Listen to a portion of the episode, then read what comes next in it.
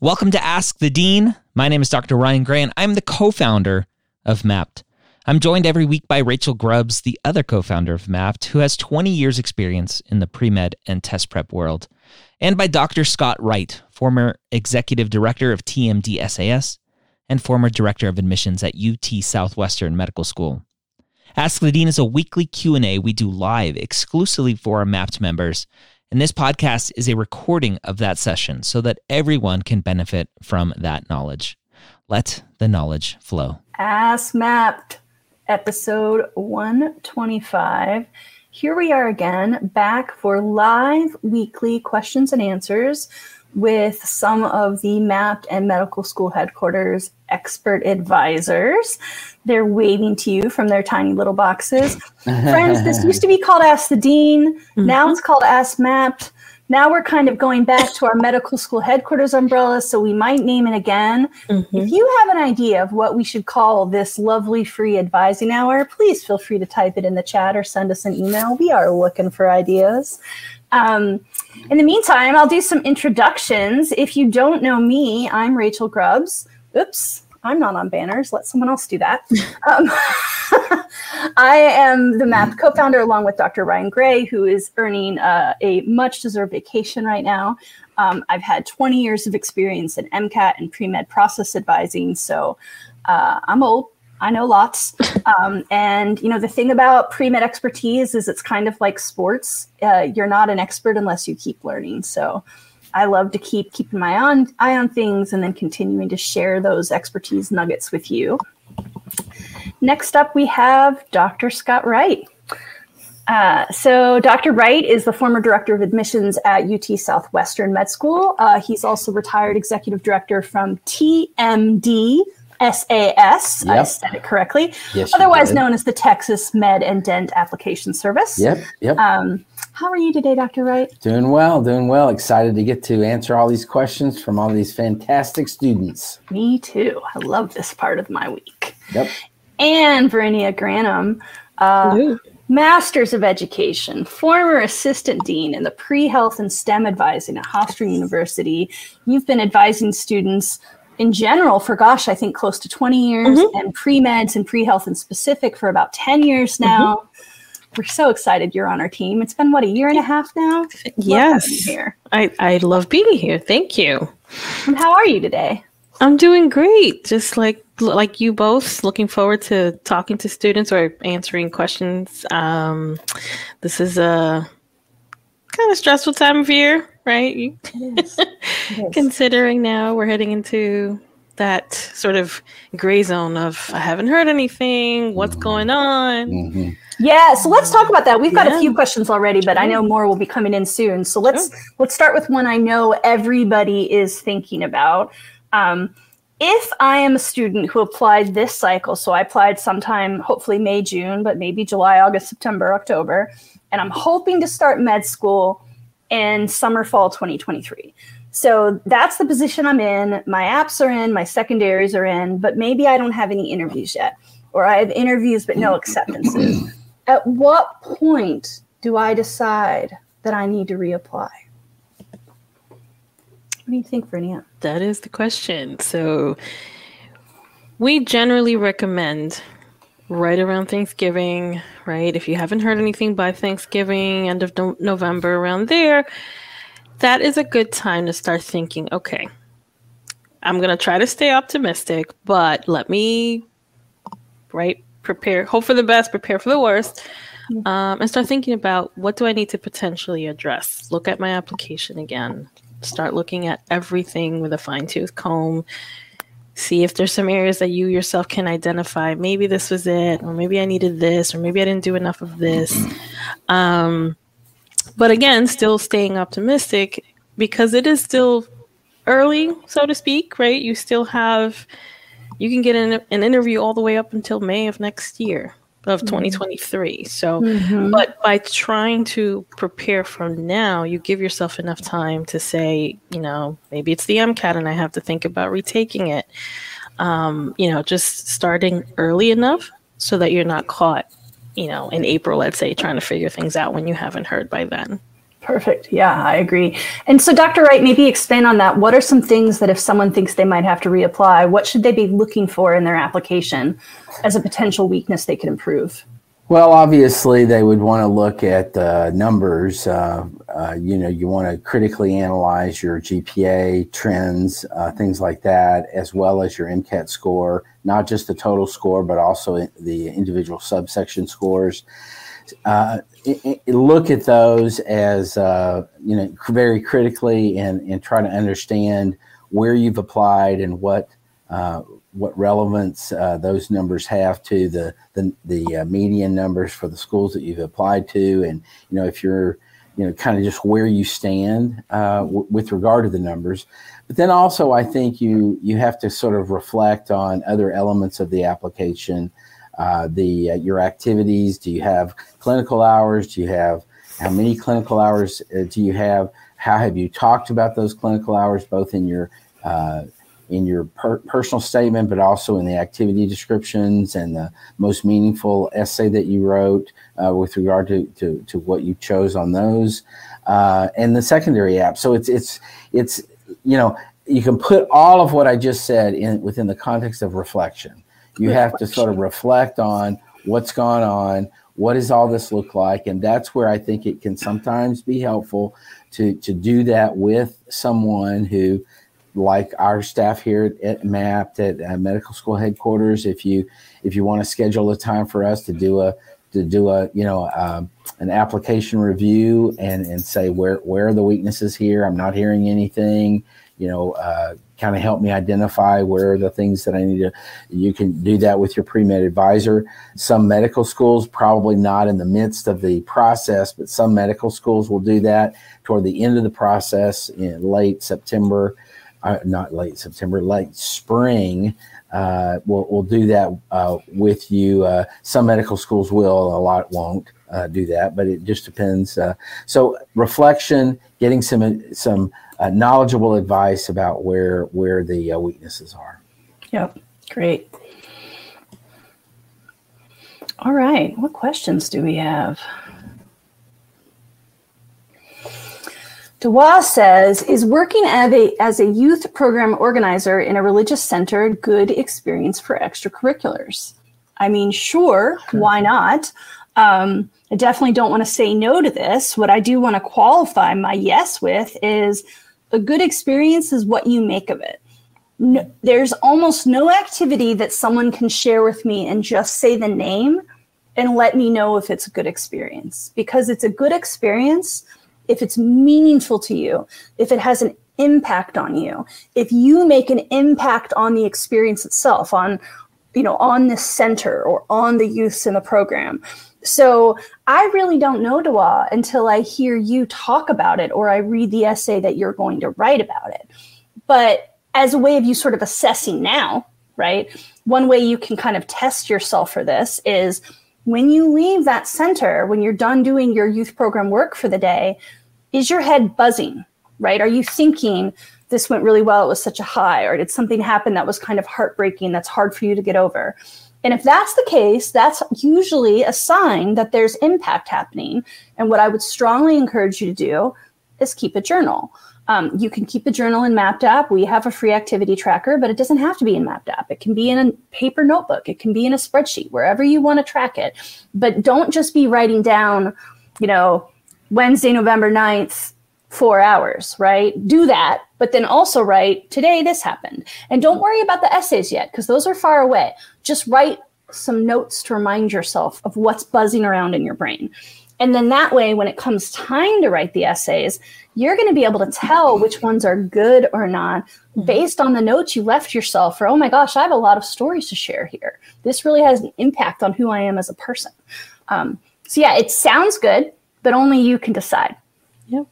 Yep. And can I just quickly add to that that I think this question, um, they might be thinking about whether or not this experience is something that medical schools would be interested in since it's not necessarily a clinical experience mm-hmm. or a patient care experience. And absolutely, if it's something that you enjoy, do it. I have a student I'm currently working with who one of his most meaningful activities has been helping out in cleaning um, trails and maintaining trails in a national park. And he wrote about it in, in, in a way that really showed why this was impactful and meaningful for him. Had nothing to do with, you know, medicine necessarily, but he was passionate about it. So go for it. And as right. Rachel said, if it's something you enjoy, definitely right. do it. Mm-hmm. Personal statement is why medicine, but activities mm-hmm. essays are tell me about you. So they're going to have some med and some non med. Morgan asks I am looking to take upper division bio classes for the opportunity to boost science GPA. I'm wondering what upper division bio classes you would recommend to help with MCAT prep, anatomy, uh, physiology, etc. Uh, yeah, it's it's a good question, Morgan, and I would say it, it kind of varies. I mean, the thing that's most important for the MCAT, I would say, I mean, it all matters, right? But the single most important subject, I would argue, is biochemistry. And you don't even necessarily need multiple semesters. Some people take a year, but that single se- first semester of biochemistry, those fundamentals, you need to know them forwards and backwards because biochem can actually show up in three of the four sections of the MCAT, right? It's obviously going to be in bio biochem, but the section that we often refer to as chem phys is actually chemical and physical foundations of biological systems. There's biochem in there. And then sometimes biochem shows up in the psych because of the neuroscience. So know your biochem, know it forwards and backwards. Uh, after that, I personally don't think that there's much upper level bio that's going to make a huge impact on your MCAT. You know, some people say make sure you've done molecular bio. Um, it certainly can't hurt. But I think at that point, when you're thinking about upper level to upper division classes, you're more thinking about, like you said, to boost your GPA and also to boost your readiness for med school. Because med, I'm seeing Scott chime in, yes. so I'll let him kind of add on to this. But what I, at that point, because the MCAT mostly is lower level science, by which I mean like lower level college science. Um, but med school is going to be almost exclusively upper level bio. So the more foundation you get, the easier it's going to be for you when you get to that super speedy curriculum where you know in college we do biochem in 15 weeks and in med school you do it in two weeks so it's a little bit faster uh, dr wright what else did you have to say on that yeah i was just going to say that uh, the um, the AAMC uh, every year um, surveys incoming uh, medical students as well as outgoing medical students, students mm. that are mm. graduating. The graduation questionnaire, among other things, uh, asks a question What undergraduate classes did you have that really helped prepare you and were valuable for you in, uh, in your medical school curriculum? And there are several classes that are are really pointed out in that. Uh, I would say anatomy is a, a big one. Uh, microbiology and immunology; those are, are three that uh, that really get mentioned a lot uh, on that survey. So, uh, to to the point, not uh, in terms of preparation for the MCAT, but in terms of preparation for what you what will come in medical school, I think those three, in addition to biochemistry that you mentioned, Rachel, but those three, micro, anatomy, and and immunology are, are ones that are often mentioned. Great. Yeah, and then I guess I'll say, Morgan, if you're really looking specifically for MCAT prep, then what I might ask you to consider doing is consider your critical reading and critical thinking skills and ask yourself, do I need to take one more really rigorous English course? Do I need to take philosophy? Because a lot of people forget that the MCAT the AAMC themselves backs up what I'm saying here. The MCAT is about half content, and the other half is your ability to read passages, to analyze, to do scientific inquiry, to look at tables and charts. So, um, you know, pre meds, and I'm, this may or may not apply to you, Morgan, but many pre meds that I know tend to see humanities as like blow off or easy courses. And that always makes me nervous because many pre meds, it's not about talent, it's about ability and like it's about skill and many pre-meds have really worked hard on their science and math skills to the detriment of their critical reading and problem solving skills. So if you if you're really literally thinking about i want to boost my mcat score my question is how strong of a reader are you? And are you ready to do some really really rigorous uh, both science and non-science reading for the mcat Okay, Jan says, why do I not have more interviews? Parentheses, only one from an MD school. I consider myself a very competitive applicant. Research, clinical, 3.97 GPA, 516 MCAT, applied early. I just don't understand. Mm. Yeah. So, Jan, we talked about this a little bit at the beginning. I saw your question come in while we were talking about it, so I'm I'm guessing that you heard some of our chat about kind of just general time of year things to consider. Um, uh, what I want to first say is you have one interview. That's awesome. A lot of people don't have one yet. So that's something. And I think I, even if you're feeling stressed, I hope you're taking a moment to be proud of that one interview. That's a high compliment. Um, the other thing I would say is uh, you listed a whole bunch of scores and activities here, but what I didn't hear anything about is I worked really hard on my essays and I made sure that they weren't trite and I wasn't trying to just tell the admissions committees what they wanted to hear. And I made sure that they read like a breath of fresh air that sound just like I talk and not like some fancy stilted computer. And may- maybe you're assuming that I know you did all those things, but often when someone cites to me all their numbers, but then they're not having a lot of interviews, my thought is, were your essays compelling? Um, it's okay that they're common. Most pre-meds have a lot in common, um, but did they did they sound like you? Verini or Scott, anything else to chime in here? Um, I would just say that um, you know I think that one thing that you did not include here, you said research and clinical.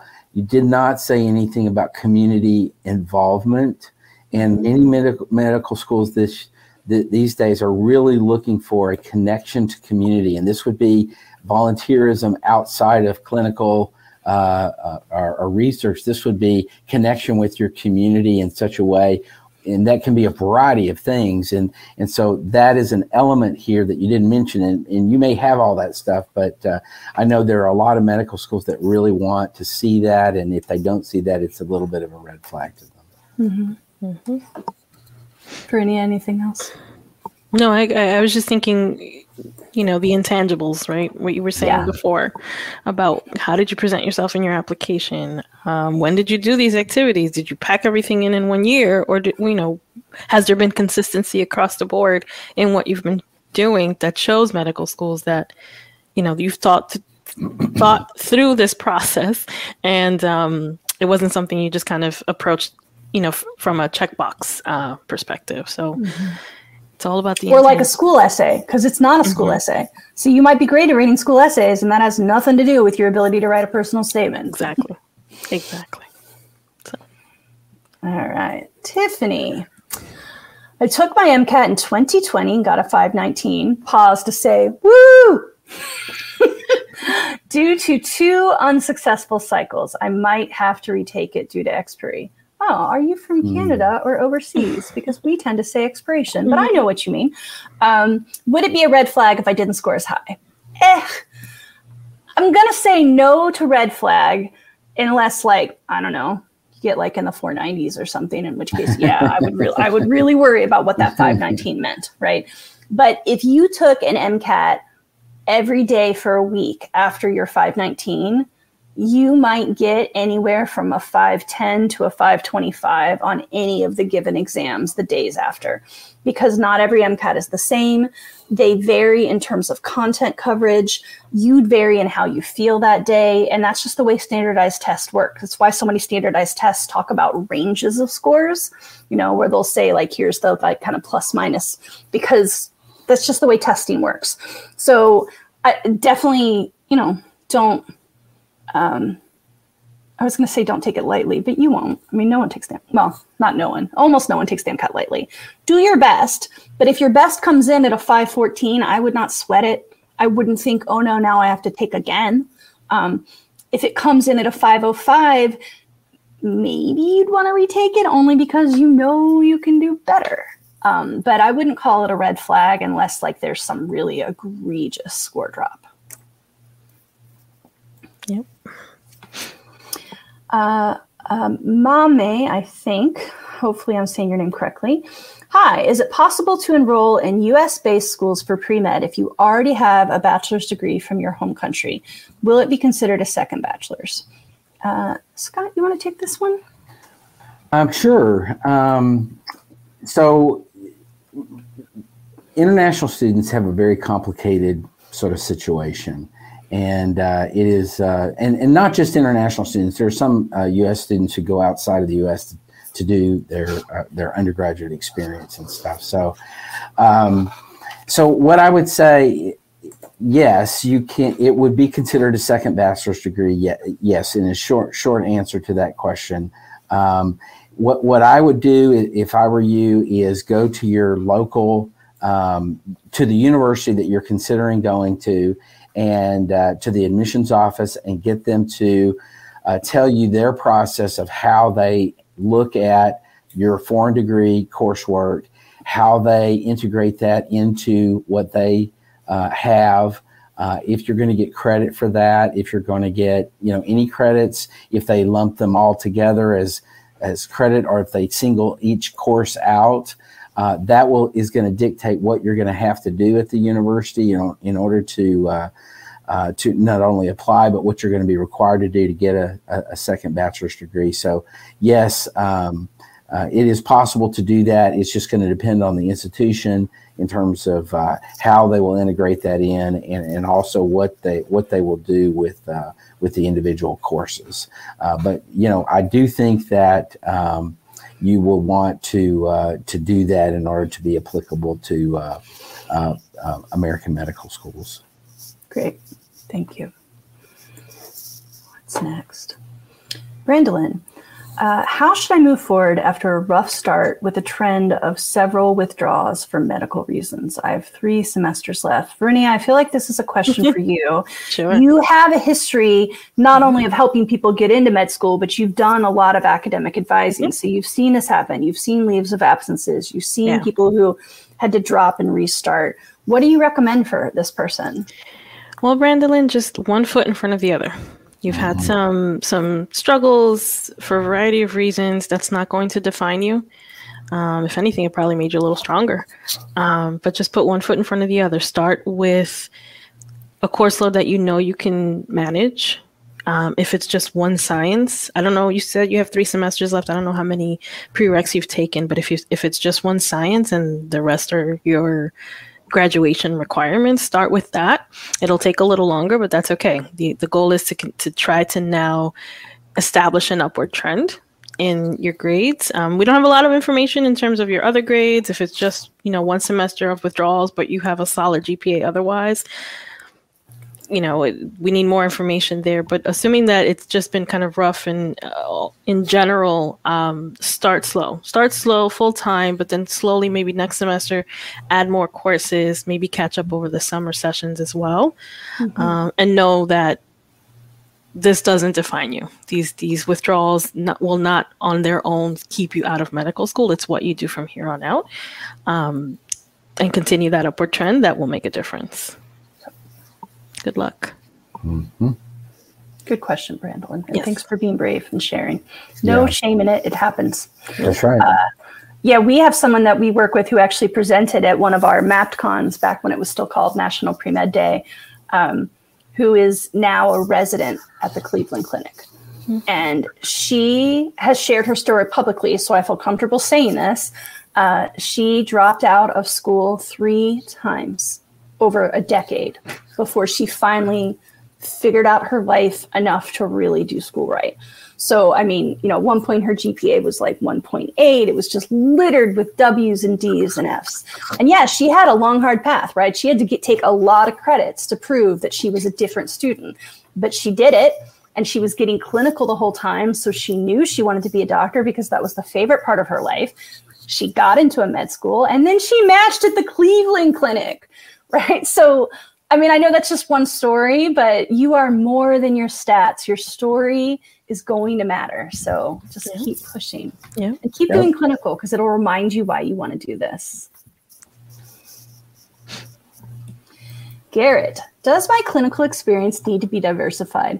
Garrett, my friend, I don't think I can answer this because I have no idea what your clinical experience is now.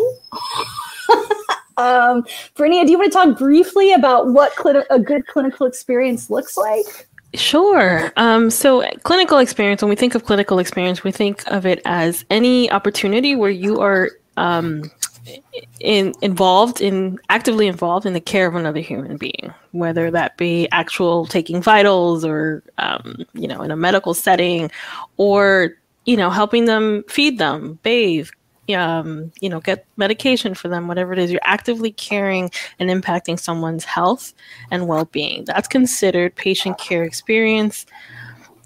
We don't have much more information, Garrett, uh, regarding what you're doing right now. Um, so we can't really say if it needs to be diversified. Um, I think patient care is, is, patient care, no matter how and when you're doing it. Um, but yeah, we would need to probably know a little bit more. Mm-hmm. I agree. Mm-hmm. Okay, got another question.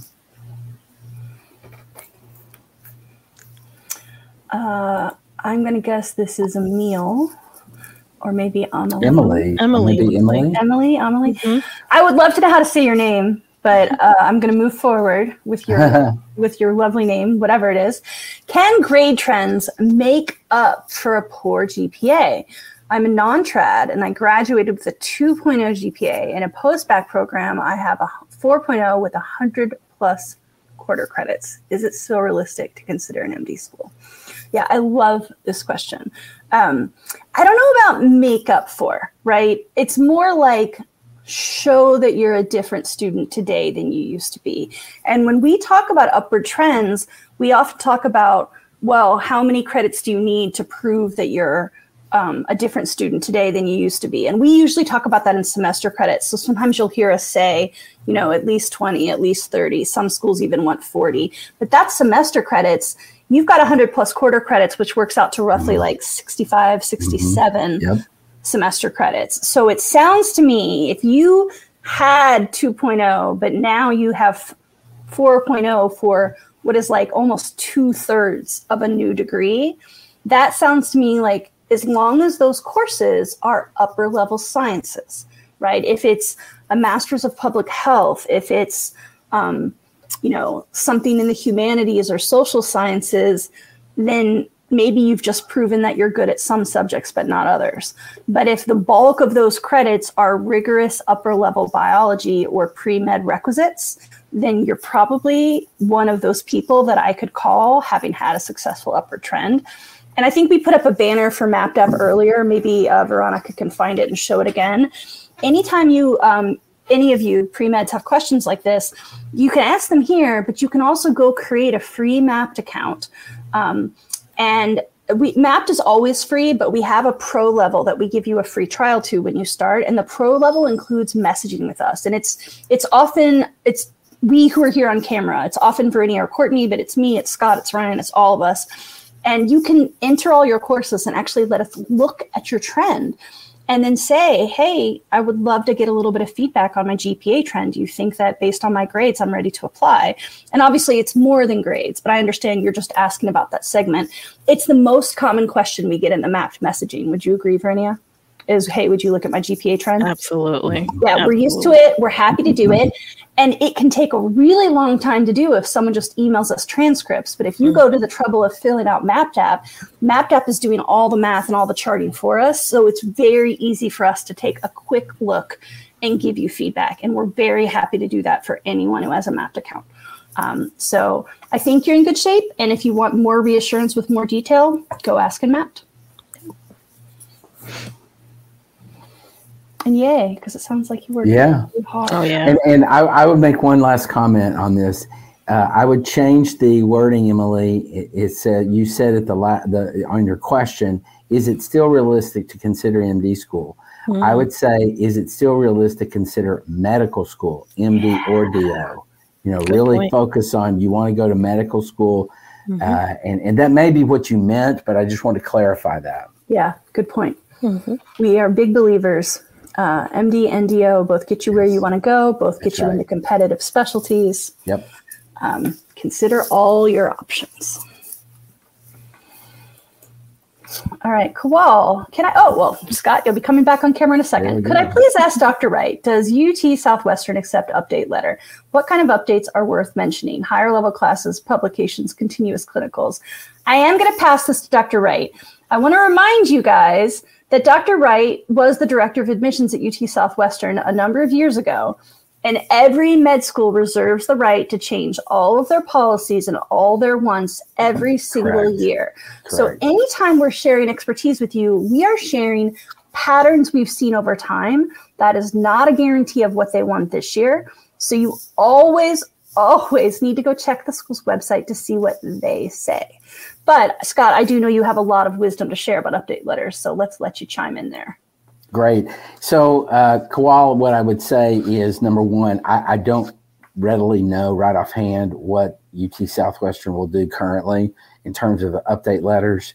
Um, you would just need to check with uh, with their uh, admissions office and see what what they'll accept and what they won't. Uh, what what are worth um, updating if if a school accepts an update letter. Uh, I would say you don't want to you don't want to mention things that are co- are continuous. In other words, I'm continuing to do X, I'm continuing to do Y, whatever. Uh, that is not really an update. Anything new uh, is worth updating. Uh, you have a new publication, you have a new activity that you've started. Uh, maybe you graduate, maybe you graduated, maybe you took additional classes and you got the grades and they were all spectacular or whatever. Uh, those are things. Uh, the key to update letters is short and sweet, get to the point, bullet point the the activities that you want to update them on, and uh, and uh, then and then say that's it, thank you, and, and you're done. Uh, you, you, if at all possible, you don't want them to have to scroll uh, at all or too much. Uh, if they have to scroll uh, in the email, then it's not gonna it's not gonna be good. That's it. That's a great tip. If they have to scroll, it's too long. Yep. Uh, I was chiming in and I was on mute. Yeah, 100% agree. If you have to scroll, it's too long. That also goes for sending us messages. Like, that's Ryan's rule of thumb. He does still try to answer DMs, but if you make him scroll, he's not answering it. Yeah. So I, I think a lot of people think, but I have to give you all this context. No, it's your job to whittle it down Yep. so that context is embedded into part of one sentence. Yeah. Right. Yep. Like, if they, especially with an update later, if they want more, they'll go look at your application. Yep. Indeed. All right, what's next? Bob G. Uh, Bob G says, Is there any way to review letters of recommendation? If I have to apply again, I want to know whether I can rely on the writer's use. Ooh, tricky one. So, Bob, when you request a letter of recommendation, um, what most of the services do, whether you're going directly through the applications or through like a third party like Interfolio or coming soon, Mappd App, My LOR, uh, Heard it here up first. Now because our letter of rec portfolio is coming really soon. um, uh, usually, when you request it, you have to give away your rights for confidentiality at that time. Now, a lot of med schools will say we only accept letters that you've made confidential. Every once in a while, you're going to find a grad program or a med school that doesn't care if it's not confidential. Um, now, sometimes the professor says, you know what, you marked it confidential. I'm still sending you a copy. And like, that's between you and them. But the truth is, once you've waived your rights, then you, you don't have the right to see it. Um, I, so I wanted to answer you technically because you were asking a technical question. What I think this starts to get at is how do I know if I'm going to get a le- good letter? And I think there's a lot of conversation to be had here. Um, so even though it's not what you asked, I think it's probably the question behind your question. Um, so let's dig into that a little bit. Verinia, what what can they what can students do to feel confident in their letter of rec like the quality of the letter of recommendation? Absolutely. So the first thing you want to do is make sure that the person that you are requesting the letter from is someone that can speak to you you as a candidate and can strongly say this person, you know, has these competencies and these abilities and performed well in my class and you know, they know you well. Um, you know, we can't tell based on this question whether the letter writers you used were individuals that knew you very, very well. And the way you do that is by establishing a relationship, hopefully early on, um, if you're still in school, early on in the class, let's say, so that they can get to know you as you're progressing through their course and you're going to their office hours and you're coming in with questions and you're showing interest in what they're doing and really getting to know them so that they can get to know you. Um, or if it's someone at a volunteer site that, you know, making sure that it's someone that um, you've connected with and they don't just see you once a month or something like that. So, really getting to know the person that you're going to request this letter from is the first step. right? Making sure that they know you well enough to speak to your qualities as a candidate. Yeah. That's it. Completely agree. Yeah, I guess what I would chime in here, and this is like always my pro tip for earlier pre med. So, those of you who are first year, second year, or you're just starting your career change, you're just getting back to, you know, do your non traditional path, the best time to build a letter of rec recommendation uh, relationship is when you're in the class with them. So a lot of people think, oh, letters of rec, I'll worry about that when I apply. No, worry about it freshman year. Worry about it sophomore year. So you're taking Gen Chem, you love the professor. It turns out she also teaches biochem. Make friends with her. Make sure you take her biochem, not someone else's, right? And and you can tell her you don't you shouldn't ask for the letter of rec three years before med school, right? Letters of rec should usually be dated the year you apply. But you can say, hey, I'm pre med, and I'm really hoping to form um, you know, a, a, relationship with you so that in a few years you feel comfortable writing me a letter of rec. Would that be okay? Can I stay in touch after this course is over? Um, and do the things you need to do to impress them in the course. Um, as someone who has taught a lot, I'm here to tell you I know who's making eye contact with me and who is not. And after a while, I'm not teaching to the people who are tuning me out, right? I'm teaching to the people who are engaged with me. So just showing up and nodding, even if you're not in the front row, not everyone's a front row sitter. If you're engaged with me, I see you. If you show up to my office hours, I remember you.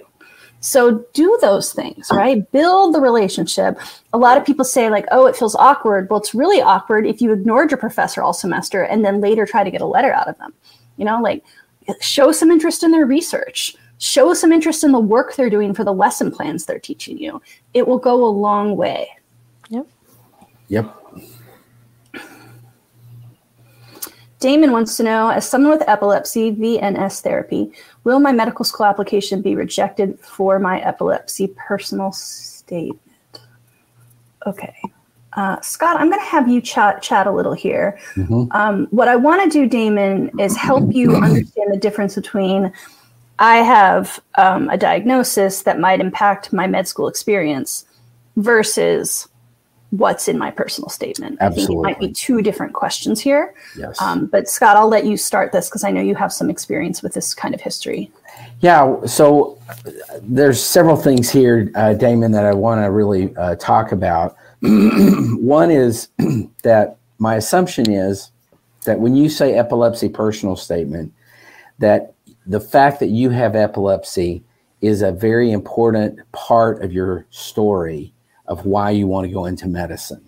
Uh, it is uh, integrally connected with your connection to your spark of what interests you in medicine originally and, and kind of how that's played out.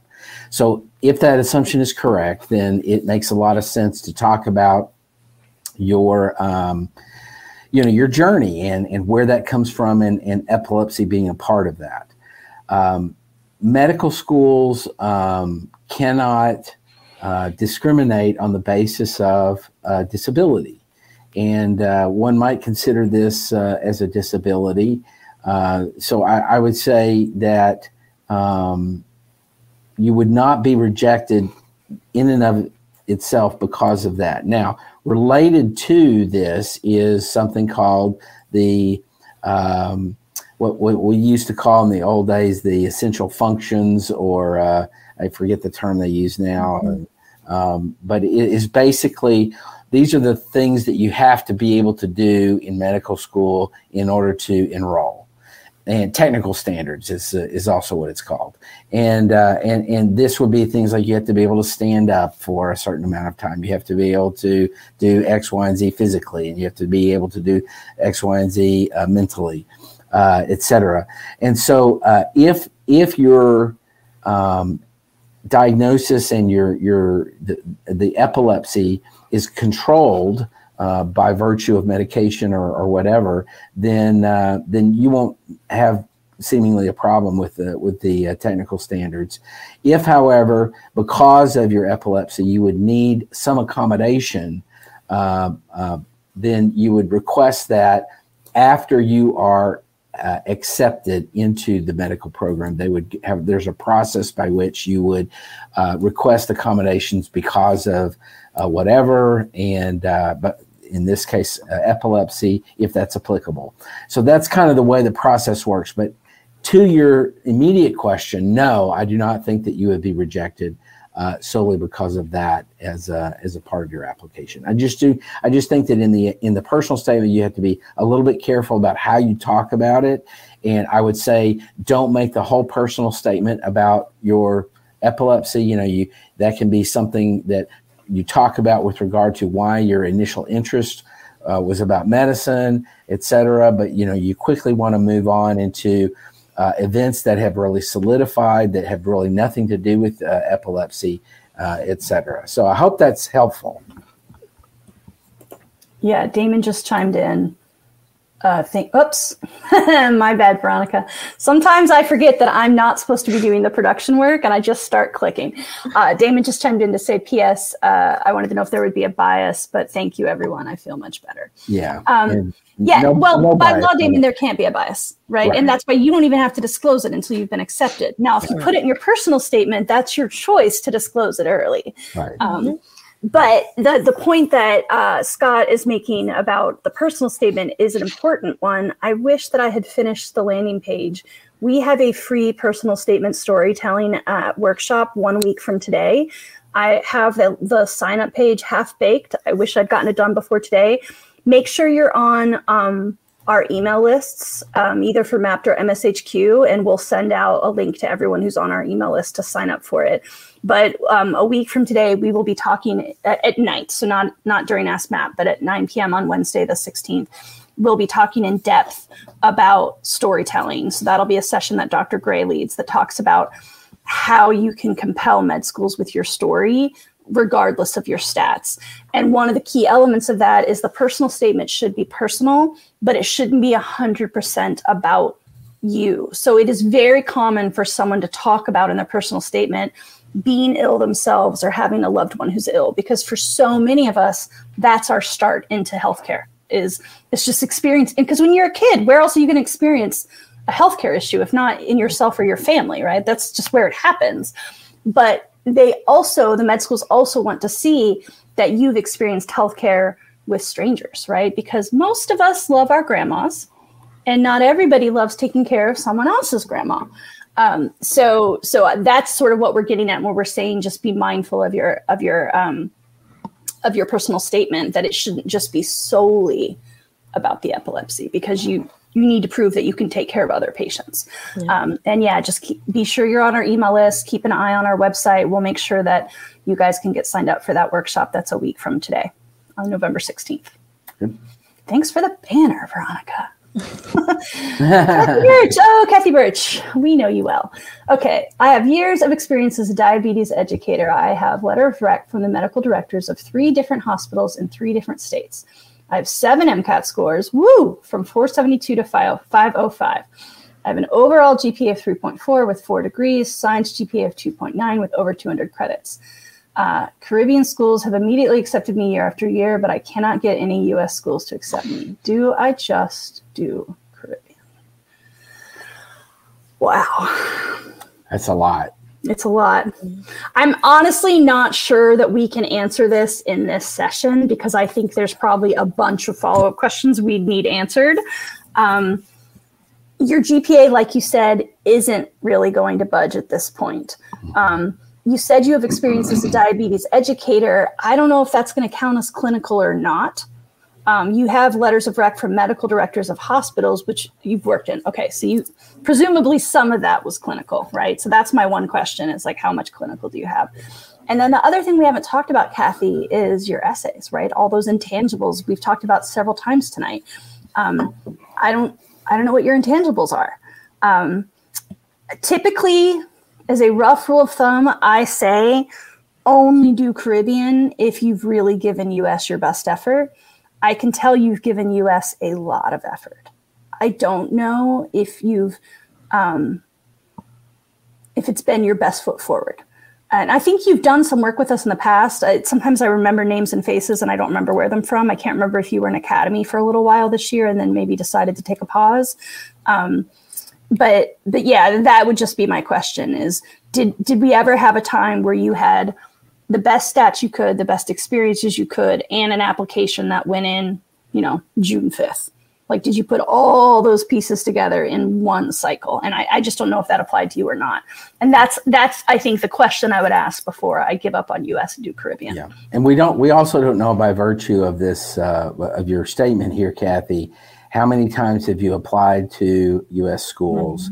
Mm-hmm. Uh, what U.S. schools have you applied to? Did you apply to MD and DO? Mm-hmm. Uh, you know what what does that look like? If you applied numerous times to uh, uh, U.S. schools and gotten really n- nothing, then uh, you know, I, I, agree completely with uh, with Rachel that you know this needs to be some d- deeper digging into this, and so I'd really strongly suggest a, a session with us to kind of really discuss this and kind of in, in a more deep way. But based on what you've said here, if you've applied numerous times to U.S. schools, uh, then then I would I would say Caribbean might might be the the way to go. But yeah. I, I agree that I think that we need some more digging here. Yeah. Good luck. Mm-hmm. All right. Monique Hicks says, Hi, during this gap year, I'm unsure if I should do a postbac or a one year master's. How do you know if you should do a postbac? All right, Scott, I feel like this is this is you got a spiel ready made for postbac versus masters. So I'm I'm, I'm sure uh, I'm going to just let you turn on the speech. well, I, I guess uh, first, Monique, what I would say is uh, I, would want to know a little bit more about why you think you need either one of them. It, do you have a GPA issue? What what what's your trend look like? Uh, you know what what are the numbers uh, as they stand right now? uh, to as to why you know you're uh, thinking in this direction. Uh, I would say, you know, I I think uh, honestly that a undergraduate postbac uh, program is is going to be very worthwhile. I think that medical schools very much know how to interpret undergraduate coursework, um, and so upper level biological sciences at a uh, at a um, four year institution, uh, university. Uh, I think you know you, you can't go wrong with that, especially if you do well in the classes, which ostensibly you would want to do extremely well. Um, there, that's not to say there's anything wrong with uh, with uh, master's degree postbac programs. Um, like uh, special master's programs, but uh, uh, I, they are um, often extremely expensive. And uh, so I think that's the, there's a financial part of the picture there that you really have to consider also. And um, so, you know, there's a lot to think about, but I would say I would say you, you won't go wrong with a post an undergraduate post postbac program. Right. Yeah, and Scott touched on this, but just to reiterate, uh, we see a lot of students mistakenly think that postbac or masters is the thing to do to fix the mm-hmm. app. But if your grades are solid, it could be something else. It could be your MCAT. It could be your lack of clinical. It could be your essays. It might be that all your essays were great, but it took you 10 weeks to turn your secondaries around instead of two weeks, which is the recommendation. So just before you throw money at this, make sure it's not something else. Mm-hmm. All right, it's uh, eight minutes to the hour. We still have time for one or two, More, depending yeah. on how long they are. Mm-hmm. Kyle says, What are things to focus on during an unexpected gap year? I realized I won't be able to apply until after my final semester. Yeah, I mean it's it's a little bit of what we were just saying now. Mhm. It it might be grades, but it might be MCAT prep or it might be clinical. Um, you can't ever go wrong with getting more clinical Mm. because if you're going to be a physician, your whole life is going to be clinical. So I definitely think that if you even if you have a lot of clinical now that you're taking an extra year, you need to make sure to keep doing clinical. Um, it doesn't have to be a full time gig. You know, maybe um, maybe you need to save money, so you want to serve nights and do clinical in the morning, so that you can you know make big money in tips and then still get some healthcare experience. Um, keep doing a little bit of shadowing, um, but exactly what to focus on. It's really analyze your application, looks at strengths and weaknesses, and then what you focus focus on or whatever the weaknesses are. And again, if you're not sure, we can help. Um, but but there's not a cut and dry answer for this because it depends on you, Kyle. Yep. Yep. Jean Saint Pierre, I don't know if I said that right. I'm volunteering with an NP by a church weekly. We provide needles to addicts, homeless, Narcan, safe injection kit, safe sex kit, wounds care education. Would that be patient care experience? Yes. Sounds like it to me. and thank you because man that's that's hard and important work so thanks Yeah. for doing it um, i've read a lot about addiction in the last few years and i'm blown away at how many studies show that if we just treat people who are struggling with a little bit of humanity that they can often resolve their addictions on their own just by being treated like they're not evil for having this illness Yep. Yep. so thank you for what you're doing And again, patient care experience, caring for the health of another human being. You are caring for the health of another human being by doing this. Even if Setting- you're not the doctor. And the setting doesn't matter. The setting doesn't matter. Right. Yep. Yep. can be a church can be out on the streets hmm Nursing home. Yeah, whatever. Mhm. Yep. Yeah Great questions. Yeah, it warms my little heart. Yeah, right? like feeling kind of cheery. I'm like, thanks for doing that. All right, Victoria K. For a general MCAT study guide, is one month content review, two months of going through seven practice tests in Anki, and two months for AAMC review a good breakdown of time? Uh, yeah, I mean that sounds fine. Yeah. Um, you guys, I think know. I mentioned at the beginning. I've been doing MCAT prep a long time. I was doing test prep before I got into advising. I actually got into advising because I would get frustrated meeting people at the MCAT moment and then learning things where I'm like, man, I wish I met you two years ago so I could have helped you do this better. So then I realized, oh, that's what I should start doing. uh, hence, Ryan and I made Mappd Up. Um, there is no one right test prep plan. Here's what you said about yours that I like. I'm hearing five months, which is usually a very reasonable amount of time, especially if it's part time, which I think you put in a second note was. So that's smart, right? You're not trying to do a part time prep in two months, which is for most people not going to go well. So I, I'm really excited that you are being strategic about how long you need.